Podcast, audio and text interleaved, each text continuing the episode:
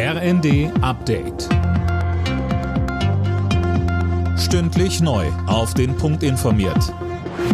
Ich bin Finn Riebesell. Guten Abend.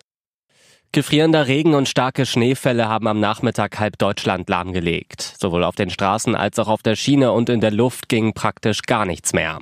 Sönke Röhling berichtet. Von NRW bis Bayern und Sachsen meldete die Polizei hunderte Kletterunfälle. Teilweise mussten sogar ganze Autobahnen wegen eines dicken Eispanzers auf der Fahrbahn gesperrt werden. Probleme auch bei der Bahn. Unter anderem waren Weichen und Oberleitungen vereist. Und der Flughafen Frankfurt stoppte vorübergehend alle Starts, weil die Maschinen nicht mehr enteist werden konnten.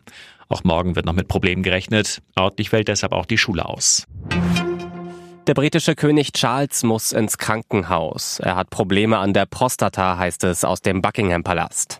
Es bestehe aber kein Grund zur Sorge. Der König werde lediglich vorübergehend auf öffentliche Auftritte verzichten, um sich zu erholen. Der Bundestag hat in einer hitzigen Debatte über die Lage der Landwirtschaft in Deutschland diskutiert. Dabei warfen Vertreter von SPD und Grünen der Union vor, für die Lage der Bauern verantwortlich zu sein. Sie habe jahrzehntelang die zuständigen Minister gestellt.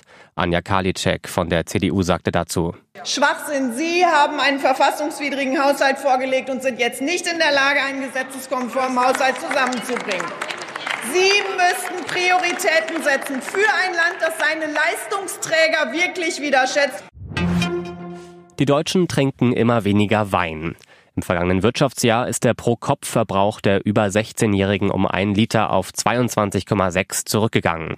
Ein Grund dafür ist der demografische Wandel, heißt es vom Deutschen Weininstitut. Alle Nachrichten auf rnd.de